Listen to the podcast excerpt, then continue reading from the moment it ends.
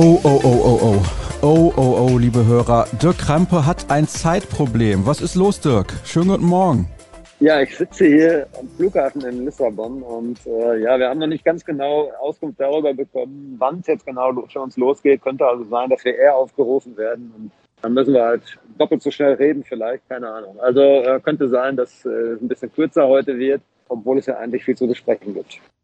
Ja, es gibt sehr, sehr viel zu besprechen. Hallo und herzlich willkommen, liebe Hörer. Kein Vorgeplänkel, wir starten direkt durch. Schön, dass ihr mit dabei seid, aber nicht so schön, dass Borussia Dortmund ausgeschieden ist aus der Champions League. Mal ganz ehrlich, Dirk, nach den ersten beiden Spielen haben wir gedacht, das wird ja nicht unbedingt ein Spaziergang, aber man streitet mit Ajax darum, wer die Gruppe gewinnen wird.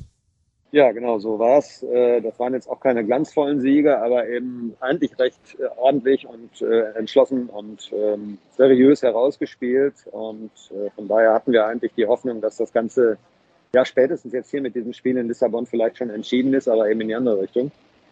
Dann kamen zwei Spiele gegen Ajax. Einmal hat man, glaube ich, wirklich deutlich unterhalb seines Niveaus gespielt und ähm, beim zweiten Mal hat der Schiedsrichter so ein bisschen mitgespielt. Und dann gab es dieses Endspiel. Und ähm, ja, das ist dann so gelaufen, wie es gestern leider gelaufen ist. Äh, ich glaube, hat niemand eigentlich damit gerechnet, dass die, dieses Spiel dann eben diese Wendung nimmt. Ähm, ja, und jetzt ist, glaube ich, die Stimmung ziemlich am Boden. Die Spieler gerade schon, die kamen gerade auch in den Flughafen, wirkten natürlich sehr enttäuscht und geschockt auch ein bisschen. Bist du denn auch geschockt oder hast du das Gefühl gehabt vorher, dass es vielleicht auch schieflaufen könnte? Ja, ich habe ja, mein Gefühl war ein bisschen zwiegespalten. Ich habe ja vor, vor dem Spiel auch schon gesagt, ich bin nicht so ganz sicher, wie das hier enden kann. Ähm, völlig offener Ausgang eigentlich, denn ich glaube, man durfte sich auch nicht blenden lassen. Äh, das Spiel am Samstag gegen Stuttgart war jetzt eigentlich auch nicht gut. Ähm, man hat halt die Ergebnisse eingefahren, auch in den, äh, weitgehend in den vergangenen Wochen, jetzt Ausnahme vielleicht Leipzig. Aber ja, es schlägt jetzt, glaube ich, immer mehr durch, dass diese Mannschaft eigentlich seit Monaten keine Chance hatte, in einigermaßen gleicher Besetzung zu spielen, sich einzuspielen, dass Spieler an ihrem, an ihrem äh, Leistungslimit sind. Das musste man gestern wieder noch vorher den Rückschlag hinnehmen. Guerrero äh, hat dann sich verletzt beim Aufwärmen. Äh, Schulz musste spielen, obwohl er erst seit zwei Tagen im Teamtraining ist und auch aus einer längeren Pause kommt. Irgendwann, das musste man, glaube ich, tatsächlich befürchten, ähm, wird sich das auch auswirken. Und ja, dazu dann diese persönlichen Aussetzer. Äh, die rote Karte gegen Emre Can war für mich gestern der Knackpunkt. Das darf äh, eigentlich einem Spieler nicht passieren äh, von seiner Klasse und von seinen Ansprüchen, die er auch an sich selber hat. Das hat dem Spiel gestern die Wende gegeben, denn eigentlich war der BVB nach diesen zwei Gegentoren ähm, ja ganz gut im Spiel, ist auch gut aus der Halbzeit gekommen ohne dann jetzt äh, riesig viele Chancen sich herauszuspielen. Aber ich hatte schon das Gefühl, da kann noch was passieren, vor allen Dingen, wenn dann tatsächlich ein Anschlusstor fällt. Die rote Karte hat, glaube ich, von allen den Stecker gezogen. Da war dann das Ungleichgewicht zu groß. Daran auch dann, da merkt man dann natürlich auch sofort, dass die Kräfte auch nachlassen. Und ja, damit war es dann, dann gelaufen. Also ein sehr, sehr bitterer Abend für Borussia Dortmund aus zahlreichen Gründen. Du hast jetzt einige Themen schon angerissen, unter anderem die rote Karte gegen Emre Can und natürlich auch das Fehlen von Rafael Guerrero, der kurzfristig nicht mit dabei sein konnte, hatte beim Aufwärmen dann muskuläre Probleme und dann haben sie gesagt, okay, er kann nicht spielen. Das Problem war, Nico Schulz war nicht auf der Höhe des Geschehens. Auch beim Gegentor sah er alles andere als gut aus. Das war sein Problem, also beziehungsweise sein Problem, das war das Problem der ganzen Mannschaft, aber es war sein Fehler. Ja gut, das wird auch er selber wahrscheinlich nicht bestreiten wollen. Das ist, glaube ich, dann tatsächlich eine, eine Sache von, von fehlender Wettkampfpraxis, dass man einfach äh, dann auch Sachen falsch einschätzt. Er hat sich ja beim langen Ball komplett falsch äh, verschätzt und stand eigentlich völlig falsch und hat dann noch mit seinem äh, langen Bein den Ball ja auch noch in den Lauf des Gegenspielers verlängert, sodass auch Bongracic dann äh, das Nachsehen hatte. Ja, äh, da reiht sich leider ein. Ähm, jetzt kann man darüber diskutieren, ist das vielleicht dann auch nur eben äh, der Verletzung beschuldet, dass er nicht im Rhythmus ist oder reicht es dann irgendwo auch nicht. Und ich glaube, das ist auch so die Erkenntnis, ähm, wenn man natürlich so viele Spieler verletzt ersetzen muss, dann leidet die Qualität, aber der zweite Anzug, ähm, ja, reicht nicht. Das, glaube ich, kann man ganz klar so sagen. Auf diesem Niveau werden solche Fehler dann eben auch bestraft und ähm, ja, dann muss man, glaube ich, konstatieren, dass die Breite im Kader ähm, für diese Spiele oder bei der Masse der Ausfälle dann eben einfach nicht ausreicht. Also Rhythmus und sowas und natürlich deine Expertise in allen Ehren, die möchte ich auch gar nicht irgendwie anzweifeln. Aber hat das was mit Rhythmus zu tun, wenn man bei einem langgeschlagenen Ball einfach zu dösig ist, irgendwie da den, den Ball wegzuhauen? Ja, schon, finde ich. Ja, man kann sagen zu dösig, aber sowas kommt natürlich durch antitätige Arbeit auf dem Platz. Äh, wenn die fehlt, dann verliert man so ein bisschen die Automatismen, dann verliert man auch manches Gefühl für Situationen und dann schätzt man halt so einen Ball auch vielleicht mal falsch ein. Das soll das jetzt nicht entschuldigen, es darf es auch nicht entschuldigen, das wollte ich jetzt nicht damit sagen. Wenn äh, ein Spieler, der in diesem, in diesem äh, Kreis ja mitspielen will und äh, der nun auch ein bisschen Geld gekostet hat, der mal Nationalspieler war, ich glaube, dem darf das einfach nicht passieren. Das will ich nicht in Abrede stellen. Aber natürlich spielt das alles ins Gesamtgefüge sozusagen mit rein. Ja? Man hat ja etliche Spieler, die äh, nicht in Vollbesitz ihrer Kräfte sind und die noch nicht bei 100 Prozent sind und es gibt immer wieder Rückschläge. Das soll jetzt keine Entschuldigung sein, aber man muss das natürlich schon in, die Bewertung auch mit einfließen lassen. Und das führt dann eben bei mir auch so zu der Erkenntnis, dass gerade die, die hinten dran sind, Spieler 16, 17, 18, 19, 20 und danach noch, dass es bei denen eben für dieses Niveau auch nicht reicht. Und ähm, das ist, glaube ich, so die, die Haupterkenntnis dieses Abends. Marco Rose hat gestern im Nachgang des Spiels davon gesprochen, dass Sporting kompromissloser war. Ich denke, dem kann man komplett zustimmen. Das war auch sehr, sehr offensichtlich. Ich frage mich nur, ob das was mit Qualität zu tun hat und ob das was damit zu tun hat, dass verletzte Spieler nicht mit dabei waren. Kompromisslos kann auch ein Spieler sein, der in der zweiten Liga nur unterwegs ist oder in der dritten Liga. Das hat nichts zu tun mit Qualität. Wie siehst du das? Ja, zum Beispiel Emre Can verwechselt dann Kompromisslosigkeit mit Übereifer und er will irgendwie mentale Stärke demonstrieren und lässt sich dann aber so aus dem Rhythmus bringen. Ich glaube, wenn man gesehen hat, Sporting hatte in der ersten Hälfte tatsächlich nur diese beiden Chancen, die zu den beiden Toren auch führten. Und das meint er mit Kompromisslosigkeit. Und äh, beim BVB war es immer wieder das gleiche Thema. Bis zum 16er haben sie ganz gut kombiniert. Sie hatten sehr viel Ballbesitz. Das sah alles einigermaßen ordentlich aus. Sie hatten, glaube ich, das Spiel bis zum 0 zu 1 auch eigentlich im Griff und komplett unter Kontrolle. Aber dann passiert eben so ein Fehler und das darf nicht passieren. Und Kompromisslosigkeit heißt in diesem Fall eben auch, dass man sich auf diesem Niveau solche Fehler nicht leisten darf und dass man, wenn man schon merkt, man hat nicht so ganz viele eigene Chancen, dass man diese Chancen dann eben kompromissloser versucht auszuspielen. Und es ist immer so das gleiche Muster und wir haben diese Diskussion ja auch schon äh, seit ein paar Jahren. Man kann jetzt über Mentalität reden, aber das Spiel wird eben nicht auf dem Reißbrett entworfen. Man kriegt, eine, man kriegt einen Matchplan sozusagen, der funktioniert, aber dann gibt es eben immer in einem Spiel auch Wendungen, äh, die dann dafür sorgen, dass äh, sich ein Spiel verändert. Und da muss man einfach auch, äh, denke ich mal, in der Lage sein, sich diesen äh, Veränderungen dann eben anzupassen. Und da sehe ich so ein bisschen das Problem äh, zwei Gegentore dann innerhalb von relativ kurzer Zeit. Ähm, dann hat man leider das Pech, dass diese, diese sehr, sehr schöne Szene von Malen, eine der besten Szenen, die ich von ihm im BVB-Trikot wirklich bislang gesehen habe, dass das nicht eben zum 1 zu 2 führt, dann wäre wäre das Spiel wieder anders gewesen. So, aber man muss halt dann eben aus der Pause kommen. Man hat auch nach der Pause gesehen, okay, sie haben schon so eine Idee. Bloß dann kommt ja wieder so ein Aussetzer, wie bei Emre Can. Das ist einfach die Geschichte dieses Spiels gewesen und auch die Geschichte, die wir schon öfter kennen. Wenn es dann wirklich zählt, lässt sich die Mannschaft zu leicht von ihrem Plan vielleicht auch ablenken und äh, ist dann nicht mehr in der Lage, auf Veränderungen des Spiels zu reagieren. Dann nehmen die Spieler halt solchen Verlauf, wie es gestern Abend der Fall war. Wie viel Anteil hat Marco Rose an dieser Niederlage? Denn wir haben gestern in der Redaktion auch darüber diskutiert. Also der Kollege Jürgen Kors meinte, er kann nicht verstehen, warum Brandt und Reus so unglaublich weit außen gespielt haben. Insbesondere Marco Reus. Ja, ich glaube, das war so ein bisschen der Versuch. Das haben wir auch im Stadion gesehen. Es ist ja auch eine Tendenz bei Borussia Dortmund, dass sehr, sehr viel durch die Mitte gehen. Und ähm, ich glaube, das war vielleicht so ein bisschen der Versuch, auch ähm, das Spiel so ein bisschen auseinanderzuziehen und einfach ein bisschen mehr Breite in die, in die, in die eigene äh, Angriffe reinzubekommen, damit nicht alles sich noch mehr in der Mitte drubbelt, als es ohnehin schon so ist. Auch ein Renier äh, ist ja ein Spieler, der dann irgendwie von seinem Naturell her anscheinend immer irgendwie in die Mitte zieht. Das ist bei ganz vielen äh, in Dortmund so echter 1 gegen 1 Außenspieler, wie das dann die Bayern zum Beispiel haben oder wie es auch Ajax gezeigt hat, wo dann zwei Außenspieler wirklich äh, außen versuchen, das 1 gegen 1 für sich zu entscheiden. Ja, das hat man selten in Dortmund. Da spielen, äh, die, da spielen die Spieler so gerne äh, durch die Mitte, kombinieren auf engstem Raum und damit verzettelt man sich. Äh, das ist sehr, sehr viel klein-klein. Und ich glaube, das war vielleicht ein bisschen die Idee dahinter, dass man einfach gucken wollte, mehr Breite reinzubekommen. Ja, fand Brandt noch ganz ordentlich, muss ich sagen. Er hat viel versucht, wie das immer so war. Marco Reus ist gestern relativ abgetaucht. Ähm, auch das war, glaube ich, ja nicht das, was man von ihm sehen wollte, ähm, nachdem ihn äh, Rose ja vor dem, vor dem Spiel noch so sehr gelobt hat. Auch nicht sein Arm, muss man sagen. Und insgesamt war es halt durch die Bank dann am Ende zu wenig. Das ist die bittere Erkenntnis.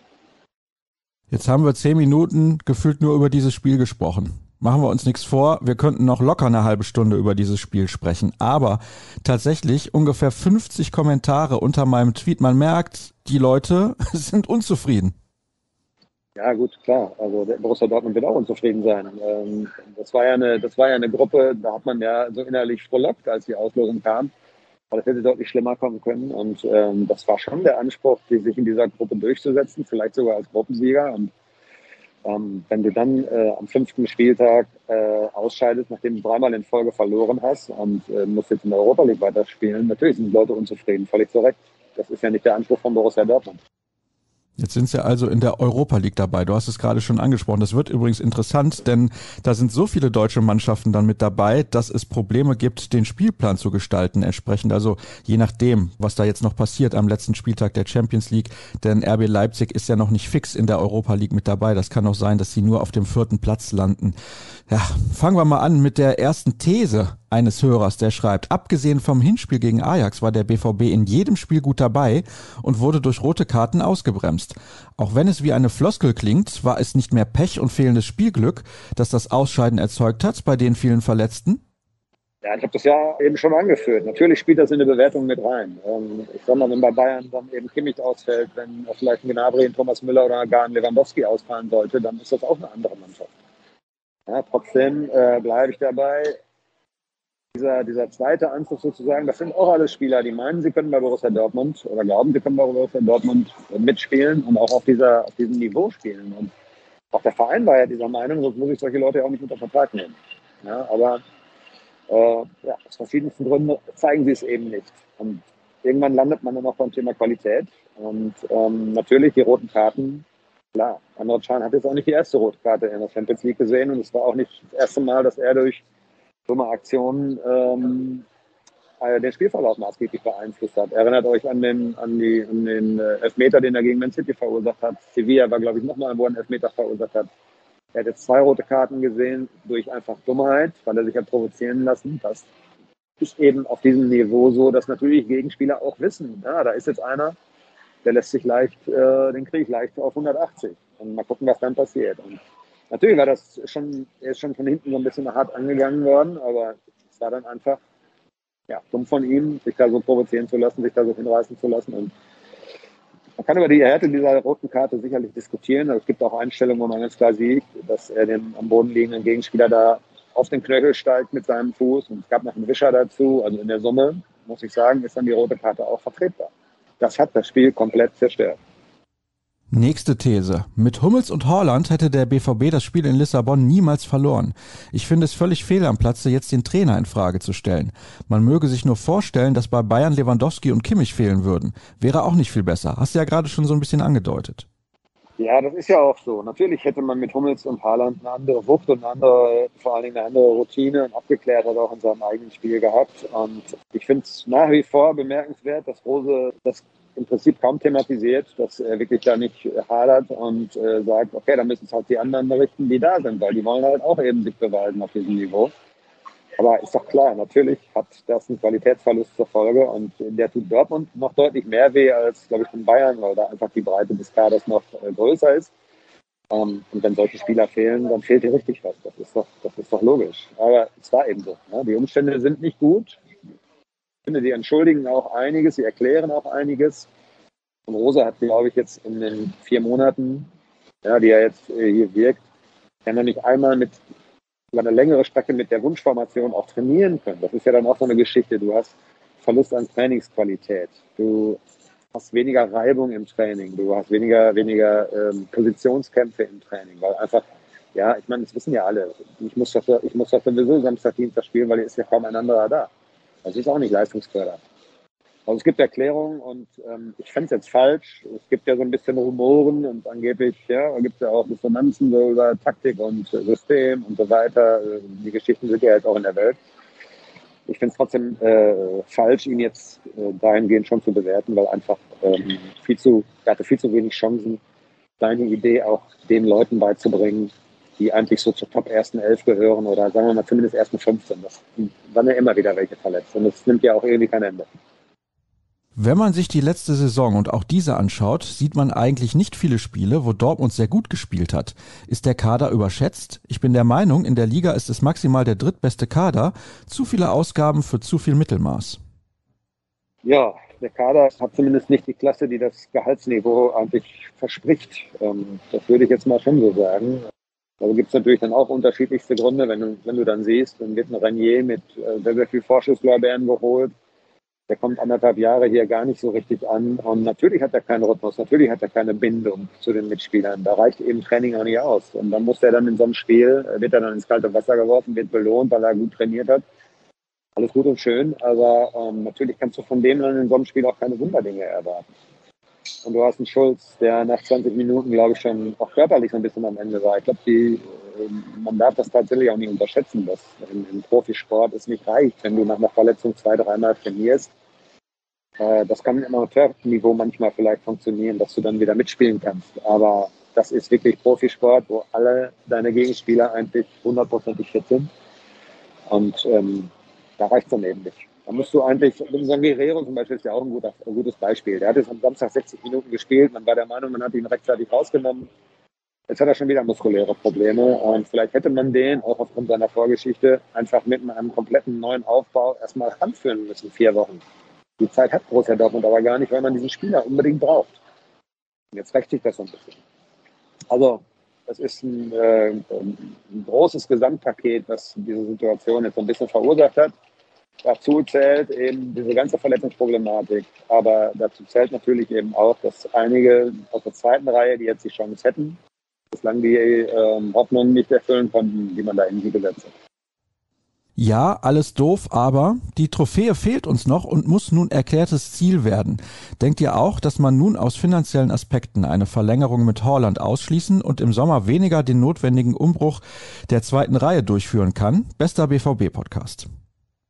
Also Haalands Entscheidung wird nicht jetzt davon abhängen, was in dieser Rückrunde jetzt passiert. Wobei natürlich klar, da muss er natürlich dann auch spielen und ob er da so richtig Lust hat, werden wir mal sehen. Aber natürlich ist das, wird es darauf ankommen, äh, ob Borussia Dortmund sich für die nächste Champions League Saison qualifiziert. Äh, wenn das verpasst werden sollte, dann glaube ich, hat man gar keine Chance. Äh, er wird natürlich jetzt vor Augen geführt bekommen haben, dass es schwierig ist, mit Borussia Dortmund Titel zu gewinnen und diese Hoffnung, in der Europa League jetzt einen Titel holen zu können. Das ist ja die Krux bei der ganzen Geschichte. Du verdienst deutlich weniger Geld. Aber mittlerweile ist der Wettbewerb durchaus stark, zumindest dann, wenn es ins Achtelfinale in die K.O.-Runden geht. Und ähm, das hat man in der vergangenen Saison ja gesehen. Da sind nur noch namhafte, namhafte Vereine dabei. Da ist viel Qualität vorhanden. Das wird überhaupt nicht leichter, sozusagen, sich da ein bisschen ein Finale vorzuspielen. Und ähm, das mag so ein bisschen natürlich die Hoffnung sein, aber müsste man deutlich, deutlich besser Fußball spielen. Und ähm, das werden wir dann sehen, ob das gelingen kann. Es ist für mich essentiell, dass jetzt einfach mal wichtige Spieler zurückkommen, gesund bleiben, sich einspielen können und dann irgendwann hoffentlich im, im Januar ähm, auch wieder annähernd an ihrer Leistungsgrenze sind. Das wäre schon sehr früh, wenn das so gelingen könnte. Ja, also einen Rainer hat man jetzt seit drei Monaten nicht mehr gesehen. Und auch ein, äh, auch ein Haaland ist jetzt schon sehr, sehr, sehr lange raus. Also das wird alles ein bisschen dauern. Nur hat man leider gar keine Zeit. Das ist so das Problem. Man muss das alles im laufenden Wettbewerb machen. Ist auf jeden Fall eine, eine Herkulesaufgabe auch für den Trainer. Ich nehme mal eine Frage mit rein, die ich ein klein wenig umformuliere, aber ich finde sie generell interessant. Warum kann sich der Verein spielerisch seit Jahren einfach nicht entwickeln, sondern hat immer wieder andere Probleme? Ich bin der Meinung, dass das vielleicht ein klein wenig zu kritisch gesehen wird. Borussia Dortmund ist seit Jahren im Endeffekt die zweitbeste Mannschaft in Deutschland. Ja, das ist ja auch nicht bestritten. Das ist sie und es reicht eben auch, sagen wir mal, 60, 65, 70 Prozent der Bundesligaspiele zu gewinnen. Auch einen Teil der internationalen Spiele kannst du äh, dann für dich entscheiden. Und wenn es dann ein bisschen gut läuft, so wie in der vergangenen Saison, dann erreichst du sogar mal das Viertelfinale. Dann ist wahrscheinlich aber auch die Grenze irgendwo erreicht. Ähm, wenn es dann mal nicht so gut läuft, so wie jetzt in dieser Saison, wo sehr, sehr viel äh, zusammenkommt, dann führt es eben aber auch dann gleich dazu, dass du äh, ausscheidest. Wenn man das mal unterm Strich sich alles anguckt, ist das Ausscheiden eine Katastrophe und nicht gut. Erste Saison 10 ist verpasst. Ansonsten bist du in der Liga einen Punkt hinter den Bayern. Um, ähm, da ist ergebnistechnisch alles in Ordnung gewesen. Dass der Fußball nicht so funktioniert, dafür gibt es eben Gründe, wir haben es ja schon besprochen. Und du bist im Pokal auch noch im Geschäft. Also, ja, Vielleicht ist es wirklich Jammern auf hohem Niveau, aber es ist eben auch das erklärte Ziel, dass man irgendwann mehr den Bayern auf die Pelle rücken will und dass man mal da sein möchte, wenn die Bayern mal schwächeln sollten. Auf diesem Weg gibt es leider Gottes immer wieder Rückschläge. Das ist das große Problem. Und dass dann mal so ein, so ein nachhaltiger Angriff auf die Bayern stattfindet, das sieht man eben noch nicht. Und daher sind eben noch deutliche Unterschiede auch zu erkennen, so was Kaderstruktur, Kaderqualität und Breite und so weiter angeht. Da sind die Bayern tatsächlich noch auf einem anderen Niveau. Welche Spieler, die von Fans gerne auf die Abschussliste gesetzt werden, genießen intern ein so hohes Ansehen, dass sie im Winter nicht zur Disposition stehen? Finde ich interessant.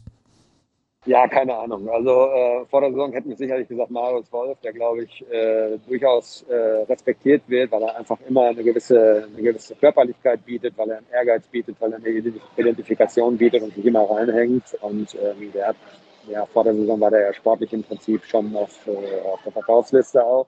Jetzt ist man, glaube ich, ganz froh, dass man ihn hat. Ähm, ich weiß nicht, da sollte man auch jetzt nicht groß spekulieren. Es ist natürlich schwierig, das hat man ja vor der Saison auch schon gesehen. Man hätte sicherlich äh, Schulz auch abgegeben, wenn sich ein Interessent gefunden hätte. Das große Problem ist, der hat einen laufenden Vertrag, den muss man respektieren. Ähm, der sitzt auf ja, einem sehr guten Vertrag auch und ähm, da wird es auch schwer, den im Winter an den Mann zu bringen. Ich kann mir nicht vorstellen, dass das gelingen wird weil er natürlich jetzt auch in der Hinrunde überhaupt keine Werbung für sich machen konnte. Das ist schon eine vertragte Situation. Und bei anderen Spielern ist es ähnlich. Du hast dann Birki noch äh, da rumlaufen, der auch Gehalt blockiert und einen Kaderplatz blockiert. Und das ist so eine Gemengelage, äh, ist das nicht so einfach, denn ähm, es, handelt, es hängt natürlich auch an anderen Spielraum ein, äh, was anderes zu machen. Man muss natürlich auch erstmal ein bisschen Luft schaffen. Wir haben jetzt schon, glaube ich, einen Kader von über 30 Spielern. Und man muss natürlich erstmal ein bisschen Luft schaffen, um dann überhaupt auch neue Spieler reinzukriegen. Und ähm, dadurch, dass du jetzt garantiert deutlich weniger Geld verdienst im internationalen Geschäft, wird auch das dann natürlich äh, nicht so leicht werden. Das ist ja auch klar. Also die wirtschaftliche Komponente spielt wirklich massiv auch noch mit rein und wird natürlich die Transferpolitik auch beeinflussen. Was meint ihr? Kann der BVB sich nach dem Aus in der Champions League noch Verstärkungen im Winter leisten? Er hätte es dringend nötig. Laie wäre ja auch keine Option, oder? Viele Grüße an den besten Podcast der Welt aus der Schweiz. Ja, ich habe das ja auch schon mal gesagt. Ich kann mir schon vorstellen, dass sie natürlich versuchen werden, schon im Winter was zu machen. Vielleicht sogar ja auch dann im Vorgriff auf den Sommer. Sprich, wenn man eine Tendenz hat, dass ein Haaland nicht zu halten sein wird. Und ich kann mir schon vorstellen, dass intern mit, äh, mit ihm und mit dem Berater auch schon viel besprochen ist dann wird man vielleicht natürlich schon versuchen, da auch im, im Winter schon einen Ersatz zu holen, einfach um ähm, die Eingewöhnungszeit praktisch äh, zu haben, bevor er überhaupt eigentlich eingeplant ist. Inwieweit das realisierbar ist, also da braucht man schon viel Fingerspitzengefühl, gutes Verhandlungsgeschick, aber die werden im Winter garantiert was machen. Sie haben auch ein bisschen finanziellen Puffer sich verschafft durch die, durch die Kapitalerhöhung. Ja, dass natürlich jetzt die Gelder aus der Champions League fehlen, das ist nochmal ein richtiger Schlag ins Kontor. Das wird das Ganze natürlich ein bisschen wieder schwieriger machen. Aber die werden garantiert was tun. Da bin ich mir so sicher. Ein weiterer Hörer hat das auch gefragt und nochmal den Namen Adeyemi ins Spiel gebracht und schreibt übrigens auch noch, dass ja mehr oder weniger die Möglichkeiten schon durchgeplant sind höchstwahrscheinlich. Aber das Geld könnte dann fehlen oder so, wie du es gerade dargestellt hast. Wir kommen zur nächsten Frage, weil sich das ein klein wenig wiederholen würde, sonst deine Antwort. Ich mach's mal so, weil die Frage ein bisschen kompliziert formuliert ist, Dirk. Da wird gefragt nach den internationalen Zielen jetzt in der Europa League. Ich habe ja eben schon mal gesagt, eigentlich müsste jetzt das Ziel sein, das Ding zu gewinnen. Gut, das Spiel ist jetzt noch nicht mal zwölf Stunden aus. Also, wenn wir hier gerade aufzeichnen, es hat sich ja noch niemand jetzt geäußert aus der Führungsetage. Natürlich muss man jetzt auch versuchen, möglichst viel Geld noch in der Europa League zu verdienen. Und äh, wenn man sich darauf einlassen kann, auf diesen Wettbewerb, dann ist der, finde ich, sportlich durchaus auch reizvoll. Und Trophäe fehlt ja auch noch. Ähm, aber das Ziel auszugeben, dass man jetzt die Europa League gewinnt, das wird nicht passieren, da bin ich mir sehr sicher, denn dafür ist die Qualität des Wettbewerbs und äh, der Gegner dann auch zu groß. Ähm, man muss das jetzt, glaube ich, erstmal verdauen und dann wird man natürlich schon äh, auch ja, hoffentlich dann mal irgendwie auch klar kommunizieren, dass man ein bisschen eine Reaktion jetzt auch in der Europa League erwartet von dieser Mannschaft, dass sie das einfach eben auch annehmen muss. Aber jetzt direkt so kaum eine, äh, eine Nacht nach diesem, nach diesem Ausscheiden ähm, Gibt es noch da in dieser Hinsicht natürlich überhaupt keine, keine Aussagen der Vereinsführung. Das wäre jetzt auch ein bisschen viel verlangt. Dirk, wie ich mitbekommen habe, musst du jetzt erstmal in den Flieger. Das heißt, wir sprechen nachher nochmal miteinander. Ist das richtig? Das können wir gerne machen, genau. Wir haben gerade unser Geld bekommen, gleiches Boarding und ja, dann sprechen wir uns hoffentlich dann in Deutschland heute Nachmittag irgendwann wieder. Wunderbar. So machen wir das. Die Hörer werden es eigentlich gar nicht mitbekommen, denn es geht ja quasi sofort weiter. Ich wünsche dir einen guten Flug und dann kann ich direkt nochmal, während ich Dirk eigentlich schon rausschmeiße und auf Wiedersehen sage, kurz erklären, dass wir ja mittlerweile einen Sponsor haben, der uns in den kommenden Wochen unterstützt. Die Adai-Quelle, das natürliche Mineralwasser aus Dortmund, der Heimat des BVB. Von hier, für hier, für euch. Und ja, jetzt ist Dirk auch schon wieder in der Leitung. Ich hoffe, du bist gut gelandet. Also bist du wahrscheinlich, sonst wärst du nicht wieder mit dabei. Ich hatte, ja genau, ich hatte so ein bisschen Befürchtung, weil es war so eine Nebelsuppe hier, dass wir eigentlich schon fast unten waren, bevor wir überhaupt was vom Boden sehen konnten. Es ist ja oft so, dass auf den Flügen mit den Verantwortlichen gesprochen werden darf. Ist das aktuell auch so oder ist das aus Corona-Gründen jetzt ein bisschen anders? Das ist vor allem deshalb anders, weil wir getrennt von der Mannschaft geflogen sind. Bei uns waren also Sponsoren und die U19 an Bord und äh, die Mannschaft äh, ist, glaube ich, komplett isoliert geflogen alleine. Nur mit äh, Trainer und Betreuerstab und das große Flugzeug ganz für sich. Ja, und wir waren in einer Parallelmaschine. Die Mannschaft ist auch eine halbe Stunde eher gelandet als wir.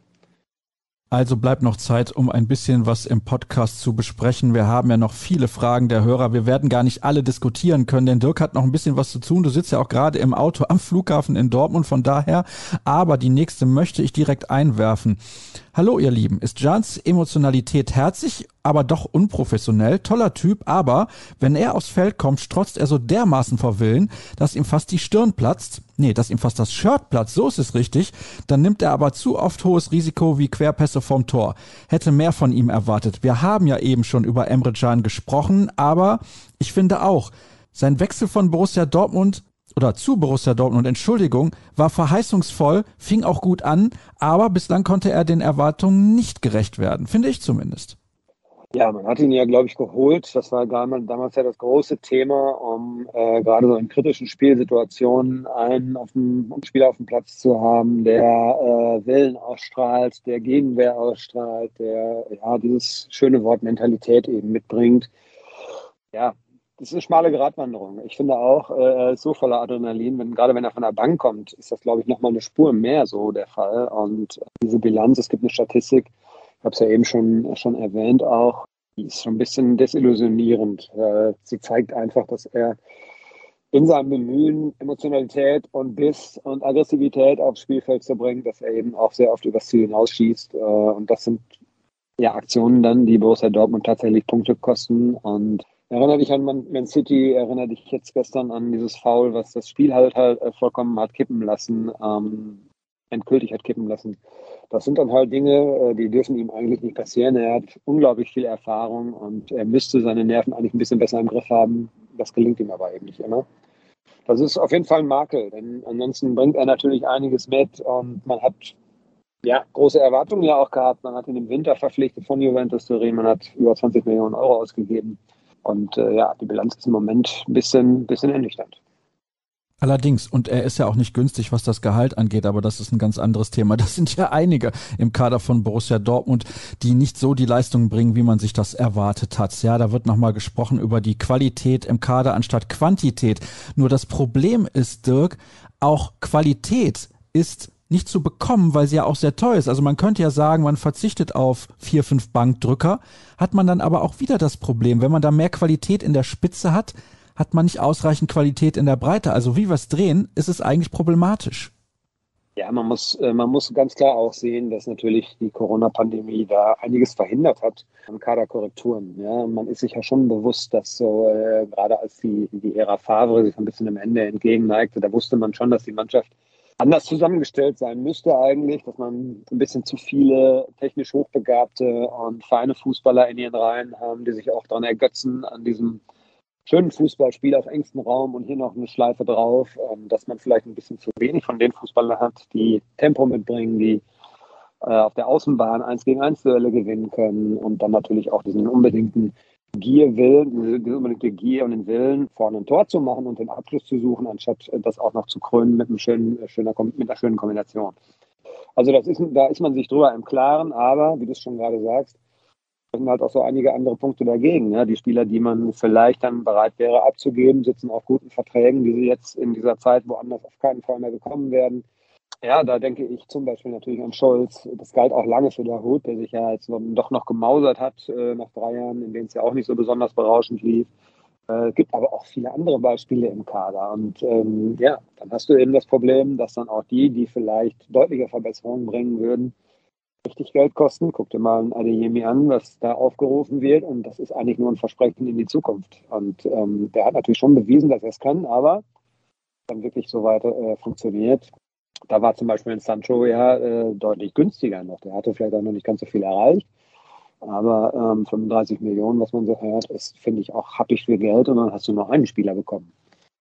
Von der Güte äh, müsstest du eigentlich ja vielleicht zwei, drei verpflichten. Also das ist sehr, sehr schwierig.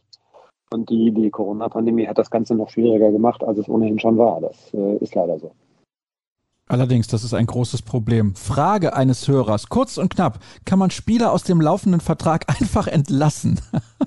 nee, da, dazu muss es ja schon triftige Gründe. Das ist ja ein ganz normales Arbeitsverhältnis. Ähm, da gibt es natürlich auch äh, Kündigungsschutz sozusagen. Da müsste es schon triftige Gründe geben und schlecht Fußball spielen reicht da, glaube ich, nicht. Äh, mit Abmahnungen und so weiter. Also, äh, nee, das geht, glaube ich, nicht. Ähm, man braucht auch schon die Bereitschaft des Spielers, äh, sich da zu verändern und dann muss man noch den passenden Verein finden. Also, das ist schon ein schwieriges Geschäft auch. Ganz viele Fragen der Hörer drehen sich darum, wen man verpflichten könnte. Und natürlich ist die Linksverteidigerposition immer wieder Thema. Nur wir drehen uns da ein bisschen im Kreis und das erwähnt auch ein weiterer Hörer das Wort Teufelskreis. Wann kommt der BVB bloß raus aus diesem Teufelskreis? Ja, wenn teure Verträge auslaufen und wenn man ähm, dann auch vielleicht mal wieder in einer Nische fündig wird, sozusagen. Ja, also gestandene Spieler zu verpflichten, dafür gibt es, also es gibt so viele Positionen, auf denen auch was getan werden muss, dass es schwierig wird. Man muss halt die perfekte Mischung finden. Spieler, die einigermaßen noch günstig sind, die Potenzial haben, die vielleicht schon nachgewiesen haben, dass sie was können. Und die dann tatsächlich, wenn sie da sind, auch sofort weiterhelfen können. Das ist Teufelskreis, weiß ich nicht. Aber das ist sehr, sehr schwer, weil man natürlich bei diesen ganzen Talenten vor allen Dingen oft auch im gleichen Teich fischt und so richtig gestandene Spieler, die schon in Europa auch bewiesen haben, was sie können, die sind halt schwer zu bekommen, beziehungsweise so teuer, dass man sich vielleicht einen davon leisten kann. Jetzt wird man mal, kann man mal darüber spekulieren, wenn Haaland gehen sollte im kommenden Sonntag, äh, Sommer, wird natürlich auch noch wieder Geld frei. Alles gut und schön, man muss das gegenrechnen. Die sitzen auch den ganzen Tag da und tun wahrscheinlich nichts anderes, als sich darüber Gedanken machen, zu machen. Und Bloß es ist manchmal eben auch Glückssache, da musst zur richtigen Zeit an der richtigen Stelle sein. Kriegst du vielleicht solche Spieler auch. Aber es ist, ist ein sehr, sehr schwieriges Geschäft. Und es wird, glaube ich, jetzt gerade nicht einfacher. Da kommen noch mal ein paar Fragen zum Spiel gestern, weil ich ja getwittert habe, dass du super Bock hast. aber der Hörer bezweifelt, dass du super Bock hast. Vielleicht Bock auf die Folge, aber ja, zum Glück hattest du ein bisschen super Bock, hast du mir verraten, bei unserer Videoshow, beziehungsweise unserer Live-Show. Ich weiß gar nicht, ob das super Bock war, aber es war auf jeden Fall ein Bier, was ganz gut geschmeckt hat. Ja. Nun gut, das Problem ist natürlich, dass wir, ja, ich will nicht sagen, nicht vorwärts kommen, aber es ist sehr, sehr ernüchternd und das stellen die Hörer auch wieder fest. Fokus jetzt auf die Schale und UEFA-Pokal ist eine Frage. Schwer vorzustellen, wenn wichtige Spieler wie Guerrero immer wieder ausfallen. Ja, hatte ich ja auch schon kurz angerissen. Guerrero wäre jetzt so ein Spieler, da müsste eigentlich die medizinische Abteilung mal sagen, hier Grundaufbau, Stopp, ja, es gibt ja irgendein muskuläres Problem. Ähm, ich rätsel auch wirklich darüber. Wir hatten bei ihm mal die Thematik mit Ernährung, dann hat er angeblich seine Ernährung umgestellt, dann wurde das besser mit Muskelverletzungen. Mittlerweile ist er wieder total anfällig, was diese Geschichten angeht. Und ähm, ich finde, man hat am Samstag schon deutlich gesehen, was er bringen kann, wenn er dabei ist. Ja, da ist einfach Ballsicherheit im, im Ballvortrag und das ist weniger Fehler und ähm, das äh, vermisst man sehr gerade auf der Position, aber es macht ja irgendwie anscheinend keinen Sinn. Also der hangelt sich von einer Geschichte zur nächsten, er kommt dann zurück, ist nie wieder richtig fit, muss dosiert eingesetzt werden. Also eigentlich müsste dieser Spieler mal einen Grundaufbau kriegen, vier Wochen äh, mit stetiger Belastungssteigerung und dann wieder rein ins, in den Wettbewerb. Die Zeit dafür ist einfach nicht da. Wir brauchen ihn. Und es wird auch am Samstag wieder so sein, das Signal so ist, dass er spielen kann, dann wird er wahrscheinlich spielen, weil es sehr wichtig ist. Ne? Und danach kommen die Bayern, wieder ein wichtiges Spiel. Du hast einfach keine Zeit im Kalender. Das ist das Problem. Sollte man ihn nicht lieber gegen Wolfsburg auf die Bank setzen, beziehungsweise vielleicht dann nochmal 20 Minuten am Ende bringen und ihn schon, dass er gegen die Bayern auf jeden Fall spielen kann? So würde ich das zumindest sehen. Ja, du hast danach eine komplette Trainingswoche. Ich denke auch, wenn nur der, der, der Restzweifel besteht, dass es irgendwie wieder irgendwas aufbrechen könnte. Also wir haben jetzt schon gehört, dass es ja keine strukturelle Verletzung ist. Ähm, vielleicht einfach nur auch ein komisches Gefühl im Oberschenkel. Dass er, er hört natürlich wahrscheinlich auch sehr intensiv rein und ähm, macht sich selber auch Gedanken. Aber wenn, wenn es so sein sollte, dass da Restzweifel bestehen, wird man das nicht riskieren. Und dann wird man wieder irgendeine äh, Notlösung basteln müssen. Ähm, ja, Nico Schulz, äh, hat der Trainer ja auch gesagt, war auch lange verletzt. Hat dazu jetzt auch noch dieses äh, 0 zu 1 sozusagen in den Knochen, äh, was auf seine Kappe geht. Der strotzt natürlich nicht vor Selbstvertrauen und ist auch nicht fit.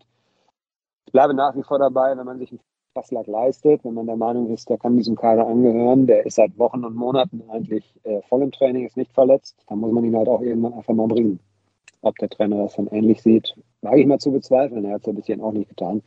Aber äh, Marco Rose wird da wieder basteln müssen. Ja, er ist aktuell so ein bisschen Bastelmeister, also in der Liga zumindest, da funktioniert es ja einigermaßen gut. Wie viele Millionen nimmt man weniger ein, wenn man statt zwei Niederlagen im Champions League Achtelfinale wie letztes Jahr diesmal zwei Runden in der Euroleague spielt? Ihr wisst das doch bestimmt. Wie sehe es aus bei einem Einzug ins Viertelfinale der Euroleague? Gleicht das sich gegebenenfalls aus?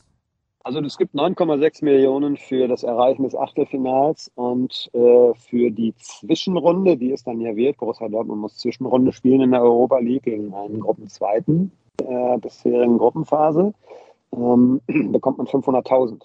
Fehlen also schon mal 9,1 Millionen. Dann kriegst du, wenn du das Achtelfinale erreichst, ich meine 800.000 oder 1,2 Millionen. Beim Viertelfinale sind es dann, glaube ich, 500 oder 400.000 mehr. Ich müsste die genauen Zahlen nachgucken. Ähm, wir haben es letzte vergangene Tage aufgeschrieben. Du musst um alleine diese 9,1 Millionen, die dir jetzt fehlen, abgesehen von den Prämien, Punkteprämien, die du auch noch bekommst, wenn du, wenn du Sieger einfährst, da musst du fast schon mindestens ins Halbfinale für kommen. Dann reden wir ja noch nicht von den ganzen anderen Marktpool und ähm, UEFA-Koeffizienten und so weiter. Die Summen sind natürlich auch alle deutlich niedriger. Also Borussia Dortmund hat in der vergangenen Saison 83 Millionen Euro in der Champions League verdient. Da waren sie im Viertelfinale. Und jetzt scheiden sie in der Gruppenphase aus. Ein Spiel gibt es noch. Ähm, Wäre schon schön, wenn sie es gewinnen, weil sie dann zumindest nochmal Punktprämie wieder bekämen. Ähm, aber da fehlen, würde ich mal sagen, selbst wenn man die Europa League gewinnt, äh, werden da wahrscheinlich 10, 15 Millionen fehlen. Ähm, geschweige denn, wenn man früher ausscheiden sollte. Also das ist ein herber wirtschaftlicher Verlust auch. Ja, und vor allem, okay, jetzt mal angenommen, es dürften immer 67.000 Zuschauer kommen. Zu einem Euroleague-Spiel kommen keine 67.000. Ja, gut, wenn der Gegner natürlich Lazio Rom oder so heißt, dann äh, und vielleicht ein bisschen Bezug zu einer örtlichen Community besteht, aus der Türkei kommt oder sowas, äh, dann wird die Hütte vielleicht auch dann wieder voller, aber du jetzt ähm, Verein aus Dänemark oder Malmö oder so bekommst, äh, weiß gar nicht, wer da alles möglich ist. Oder du kriegst irgendeinen aus dem Osten Europas, dann ist die Anziehungskraft für dieses Spiel wahrscheinlich eher gering. Das muss man auch akzeptieren und Abgesehen davon weiß man ja nun auch gar nicht, wie sich das mit Corona weiterentwickelt, ob wir nicht auch dann die Zuschauerzahl sowieso wieder äh, deutlich reduzieren müssen in NRW. Da stehen uns, glaube ich, auch noch ein paar heiße Wochen davor. Also das ist insgesamt eine schwierige Gemengelage und wirtschaftlicher Schaden, das hat Michael Zorg heute auch nochmal gesagt, ist neben dem sportlichen und dem Image-Schaden ist auch immens. Wer überträgt denn überhaupt die Euroleague, wird da gefragt. Das ist RTL. Und Sport 1, glaube ich, haben die nicht auch irgendwelche Rechte? Weiß ich gar nicht. RTL ist, glaube ich, ne? Oder der Ableger von RTL, irgendwie ja, RTL Nitro gibt's ja auch noch. Also da gibt's einige Anbieter. Also das werden wir natürlich dann, wenn es soweit ist, auf unserer Internetseite veröffentlichen. Das ist ja gar keine Frage. Aber man braucht eventuell ein neues Abo. Ich kann mir allerdings vorstellen, dass RTL nicht gerade unzufrieden damit ist, dass der BVB jetzt in der Europa League spielt. Das gibt natürlich ordentlich Quote, gar keine Frage. Aber trotzdem, Dirk hat ja gerade auch sehr eindeutig und sehr klar erklärt, wie viel Geld weniger das ist. Selbst wenn man die Euroleague gewinnt, dann hat man noch deutlich weniger Geld eingenommen als in der Champions League beim Erreichen des Achtelfinals oder speziell des Viertelfinals dann noch. Das ist schon wirklich sensationell. Endlich wieder eine tolle Folge dieses Premium-Formats mit seinem überragenden Moderator und dazu noch meinem Lieblingsdirk. Apropos überragend, da fällt mir jetzt nichts zur Borussia ein. Sammelt ihr eigentlich auch noch Panini-Bilder vom Pöhler-Album? Also der Hörer möchte im Prinzip gar nicht mehr über Fußball sprechen sprechen, weil er keine Lust mehr hat. Ja, aus dem Sammeln, das habe ich tatsächlich früher auch natürlich gemacht. Das ist ja damals, als ich jung war, tatsächlich in die Mode gekommen. Ähm, in den 70ern war das ja. Ja, der Verdruss ist, ist äh, glaube ich, in einer ganz großen Masse auch irgendwie da einfach, weil es ist halt auch desillusionierend. Die Frage ist immer, äh, was strebst du an? Muss man, es gibt ja auch Stimmen, die sagen, ja, wir sind Zweiter in der Bundesliga, wir sind nah dran an den Bayern, wir sind im Pokal weiter, kann man auch als Argument alles ins Feld führen und natürlich passiert es dann auch einfach irgendwann mal, dass du vielleicht nicht weiterkommst und Letztmals war es 2017 der Fall, also ist auch schon ein bisschen her. Borussia Dortmund war eigentlich regelmäßig immer im Achtelfinale mindestens der Champions League zu Gast. Aber das ist einfach, ja, man wird halt immer wieder oder bekommt immer wieder vor Augen geführt, dass es dann so einer Konstanz, wie sie Bayern München hat, ähm, noch weit hin ist. Aber das haben natürlich auch, das Problem haben natürlich auch andere Vereine. Da ist ja Bayern wirklich allein auf weiter Flur, so ehrlich muss man sagen. Und äh, die Leipziger, die jetzt äh, noch um die Europa League zum Beispiel äh, kämpfen müssen, die ja noch nicht mal sicher drin sind, die würden sich wahrscheinlich dann diese Probleme, die Borussia Dortmund hat, gerade wünschen, weil die sind auch in der Liga ein bisschen weiter hinten. Also woanders gibt es auch Probleme, macht es aber fürs Gefühl nicht besser. Vor ein paar Wochen, und dazu passt diese Frage dann ja auch, habt ihr gefragt, warum die Grundstimmung vieler Fans so negativ sei. Könnt ihr es jetzt verstehen? In dieser Saison hat man noch kein einziges gutes Spiel über 90 Minuten gemacht. Die Spiele, die man gewinnt, sind eher mit Kampf und Glück zu erklären. Dazu kommen Spiele wie in Amsterdam oder Leipzig, wo man chancenlos ist gegen Mannschaften auf Augenhöhe. Die komfortable Tabellensituation täuscht über desolates Spiel ohne Ideen in der Offensive und mit defensiven Patzern nur hinweg. Das liegt vor vor allem an einem unausgewogenen Kader, der mehr auf Wiederverkaufswert als auf sportlichen Mehrwert zusammengestellt ist. Hinzu kommt, dass alle gestandenen Spieler, die man holt, mehr oder weniger floppen. Das spricht nicht für die sportliche Leitung und drängt den Eindruck auf, dass die älteren Spieler nicht vernünftig gescoutet wurden. Sorry, das war ein Rant, der mal raus musste. Aber seht ihr das Problem oder seht ihr es auch anders? Zum Podcast kann man nur sagen, à la Bonheur immer wieder ein Licht in dunkler Stunde. Was sagst du zu dieser, wie ich finde, doch sehr dezidierten und sachlichen fachlichen Kritik? Ja, die war ja auch sehr vielschichtig. Ähm, ich versuche das alles nochmal wieder im Geiste mir vor den Augen zu führen. Also klar, wir haben äh, nicht behauptet, dass Borussia Dortmund die Steine vom Himmel spielt und viele Siege waren erkämpft, erarbeitet. Manchmal wie am Samstag jetzt gegen Stuttgart auch glücklich. Ähm, aber ich glaube, dieses Thema Verletzungen sorgt natürlich auch dafür, dass insgesamt der Fußball schlecht ist. Das äh, muss man ja auch nicht kleinreden. Das ist tatsächlich so. Es wird irgendwann die Zeit kommen, wo Marco Rose dann sich auch dran messen lassen muss, wenn diese Mannschaft einigermaßen komplett ist. Verletzte wirst du immer haben, aber in der Vielzahl ist es ja schon auch irgendwie sehr, sehr erstaunlich und äh, besorgniserregend. Aber irgendwann wird natürlich der Zeitpunkt kommen, wo auch der Fußball besser werden muss. Und ähm, was das Thema Kaderzusammenstellung angeht, ja, du musst immer die Balance wahren. Du willst natürlich äh, Entwicklung eines Spielers im Auge behalten, weiter Verkaufswert. Das ist eine Geschichte, die ein Verein auch im Auge haben muss. Man hat ja zum Beispiel den Axel Witzel damals geholt. Allein dieses Beispiel zeigt ja schon, wie schwierig das auch ist. Ähm, der hat damals, glaube ich, 20 oder 25 Millionen Euro gekostet. Das war für einen Spieler seiner Klasse damals, finde ich, angemessenes Geld so im Markt damals. Kostet aber natürlich auch dementsprechend. Und der war, als er kam, schon Ende 20, jetzt ist er über 30, der Vertrag läuft aus. Das heißt, du äh, kannst den Spieler ja im Prinzip wirtschaftlich gesehen jetzt dort, musst du ihn ja abschreiben, weil du wirst für ihn nichts mehr erlösen. Und dann kostet der dich über die Jahre, die er jetzt hier war, so um die 40 bis 50 Millionen Euro. Das ist, der, ist ja schon der helle Wahnsinn. Und die sind, die sind futsch. Das Geld ist einfach weg. Ja, und von daher natürlich ist immer das Bestreben, dass man die optimale Mischung findet. Ein Spieler, der vielleicht tatsächlich noch ein bisschen jünger ist, trotzdem schon gut genug, ähm, und ähm, dann eventuell, wenn er dann halt mal nicht mehr äh, bleiben möchte, beim Weiterverkauf auch noch vielleicht einen kleinen netten Gewinn bringt.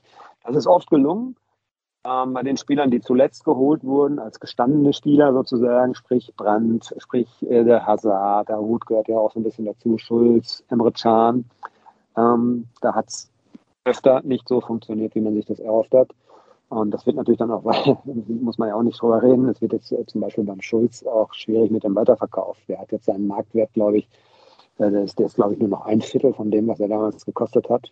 Und selbst dafür muss er erstmal jemand finden, der bereit ist, das zu zahlen. Also eigentlich kannst du den der fast nur noch ablösefrei gehen lassen, damit du ihn zumindest auch von der Gehaltsliste runter hast. Also drastisch das jetzt klingt, aber das ist so. Und ähm, es ist immer ein Spielchen, was auf, auf eine Hoffnung sozusagen setzt und auf eine Hoffnung auch basiert. Versuchst du, glaube ich, Grundlagen zu schaffen über einen Spieler. Du versuchst, ihn intensiv zu scouten, aber trotzdem manchmal funktioniert es nicht, sich nicht. Und ähm, wir haben jetzt in, in Lissabon zum Beispiel haben wir ehemaligen Pressesprecher von der TSG Hoffenheim getroffen. Und der hat die Welt sozusagen nicht mehr verstanden, weil er gesagt hat, der war in Hoffenheim richtig, richtig gut. Da war dann der Trainer Julian Nagelsmann. Er sei ein sehr sensibler Spieler, das wissen wir auch alle. Vielleicht ist es dann einfach so, dass der Nagelsmann dann auch ein gutes Händchen dafür hatte, wie man mit solchen Spielern oder gerade diesem Spieler umgehen muss. Viele Streicheleinheiten. Ich weiß ja auch zum Beispiel, Schulz hat in Gladbach nicht vernünftig funktioniert, auch in Berlin nicht vernünftig funktioniert. Also er scheint ein spezieller Fall zu sein. Nagelsmann hat es hingekriegt, Dortmund hat zugegriffen und ist enttäuscht worden. Das passiert dann. Ja, glaube ich, da äh, schützt einen das beste Scouting auch vor nicht. Denn als er kam, habe ich auch schon ein paar Mal gesagt, haben alle gesagt, ja, Linksverteidigerposition in Deutschland, deutsche Nationalspieler, viele, viele bessere haben wir da nicht. Wir haben uns getäuscht, müssen wir offen zugeben. Das hat nicht funktioniert. Nico Schulz bislang bei Borussia Dortmund ein Fehleinkauf. Zwei Fragen habe ich noch. Apropos TSG Hoffenheim freue ich mich sehr über eine Abwechslung bei den Fragen. Von Pascal kommt sie. Was haltet ihr von einer Verpflichtung von André Kramaric? Sein Vertrag läuft 2022 aus und er wäre in meinen Augen nicht nur ein mega Ergänzungsspieler für die Offensive, sondern auch eine gute Lösung für die Startelf. Sollte man ihn holen? Traue ich mir kein Urteil zu. Ich habe ihn natürlich in den Spielen gegen Dortmund auch regelmäßig gesehen. Man kriegt in den Ausschnitten auch ansonsten mit, dass er natürlich weiß, was Tor steht, dass er auch äh, so einer ist, der sich reinbeißt und der bringt schon ein bisschen was mit. Es ist halt immer die Frage, Borussia Dortmund ist dann noch wieder eine andere Nummer. Äh, man spielt international in der Champions League, reicht es dafür? Äh, es wird vielleicht dann eben für die Hälfte der Bundesligaspiele reichen. Das haben wir aber jetzt auch bei anderen Spielern schon erlebt, wo wir gedacht haben, ja, okay, vielleicht eine gute Verpflichtung. Auf dem höchsten Niveau hat es dann aber trotzdem nicht funktioniert. Und ja, man wird solche Spieler auch auf dem Zettel haben. Natürlich, man muss gucken, dass man ja vielleicht sogar Spieler findet, die dann im Sommer ablösefrei sind oder dass man es über andere Modelle irgendwie vernünftig hinbekommt. Weiß nicht, wenn der den Sprung machen könnte, würde er es, glaube ich, mit Kusshand annehmen. Also, bin mir nicht sicher, ob der, der Name ist so noch nicht gefallen, aber so noch nicht gehört, jetzt in Verbindung mit Borussia Dortmund, ob der auf dem Zettel steht. Schwer zu sagen. Also es wird ein interessanter äh, Sommer, es wird auch schon ein interessanter Winter, weil irgendwie wird Borussia Dortmund was machen müssen. Und äh, bin dann sehr gespannt, dann irgendwann mit, mit Sebastian Kehl auch sozusagen in der alleinigen Verantwortung. Er ist ja gerade eigentlich erst angefangen. Vielleicht wird er auch einen anderen Ansatz mal da reinbringen. Das ist ja dann vielleicht auch eine Geschichte, die vielleicht mal gut tun kann. Insgesamt, welches Fazit ziehst du jetzt von dieser Reise nach Lissabon? Ich meine, für dich persönlich und für den Kollegen Cedric Gebhardt war es wahrscheinlich ganz nett. Ja gut, das ist ja unabhängig jetzt. Wir waren da ja auch zum Arbeiten. Natürlich hat man sich da mal gefreut, dass wir hatten 15 Grad, 16, 17 Grad. In der Sonne war es dann teilweise ein bisschen wärmer sogar noch. Das war schon schön. Und ich habe schon gesagt, als wir hier im Landeanflug waren, lassen uns wieder umdrehen, äh, weil das war dann doch schon schön da. Und Lissabon ist eine tolle Stadt, aber das war natürlich irgendwie nicht äh, das Ziel der Reise und auch nur ein netter Nebenaspekt. Sportlich war das äh, ja, Frust und Enttäuschung, das muss man ganz klar sagen.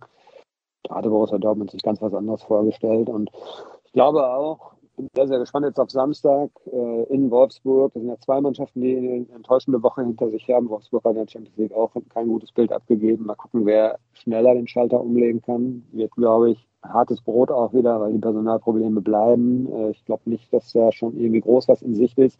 Wolf hat man gehört, könnte vielleicht wieder reinrutschen. Mokoko müsste eigentlich ja auch mal irgendwann geklärt sein, was da mit seinem Medikament ist. Ähm, aber wie lange ist Mokoko jetzt auch schon wieder raus? Ja, auch so, da sind wir wieder beim gleichen Thema. Es wird, es ist Frust da, die auch richtig tief. Michael Zirk hatte am Flughafen heute zu uns noch gesagt, das war jetzt am Morgen nicht schöner als gestern Abend. Das wird es wahrscheinlich jetzt bis, bis Samstag auch noch wieder bleiben. Es ist einfach sehr enttäuschend und alle sind, glaube ich, da auch ein bisschen von überrumpelt worden, dass das so eine Entwicklung genommen hat. Wir sind durch. Also wir hätten noch ein paar Fragen, aber ich habe es ja eben schon mal gesagt, wir drehen uns ein klein wenig im Kreis, ist aber auch nicht schlimm, wir beantworten das generell gerne, aber Dirk hat ja noch ein bisschen was zu tun. Er sitzt ja auch im Auto, ich habe es eben gesagt und deswegen herzlichen Dank, dass du dir die Zeit genommen hast, sowohl jetzt nach der Landung als auch eben vor dem Start in Lissabon. Das ist ja alles nicht ganz so einfach und ich entschuldige mich auch, wenn der Ton nicht so gut war, wie ihr das normalerweise von uns gewohnt seid. In der kommenden Woche ist das definitiv wieder der Fall. Macht euch keine Gedanken. Ich hoffe, es war trotzdem in Ordnung. Ich möchte noch einen Hinweis loswerden, einen ganz speziellen, denn wir haben momentan ja Black Week oder Cyber Week, ich bin mir nicht ganz sicher. Auf jeden Fall haben wir ein tolles Angebot, was unsere Plus-Abos angeht. Black and Yellow, das passt ja so ein bisschen zu der Black Week beziehungsweise zum Black Friday. Da solltet ihr euch mal ein wenig umschauen auf unserer Internetseite. Das ist ein Angebot für unsere Plus-Artikel, wie gesagt, und die lohnen sich wirklich. Und damit sind wir auch komplett am Ende dieser Sendung angekommen. Nochmal die kleinen Hinweise, also die kleinen im Vergleich dazu zu den außerdem von gerade auf ruhrnachrichten.de, auf Twitter at rnbvb, at Dirk Krampe und at Sascha Staat und natürlich jeden Morgen aktuell wieder um 6.30 Uhr BVB Kompakt. Das soll es gewesen sein für diese Woche. Wir hören uns entweder morgen früh wieder oder dann ungefähr in sieben Tagen beim nächsten wöchentlichen Podcast. Bleibt gesund. Tschüss.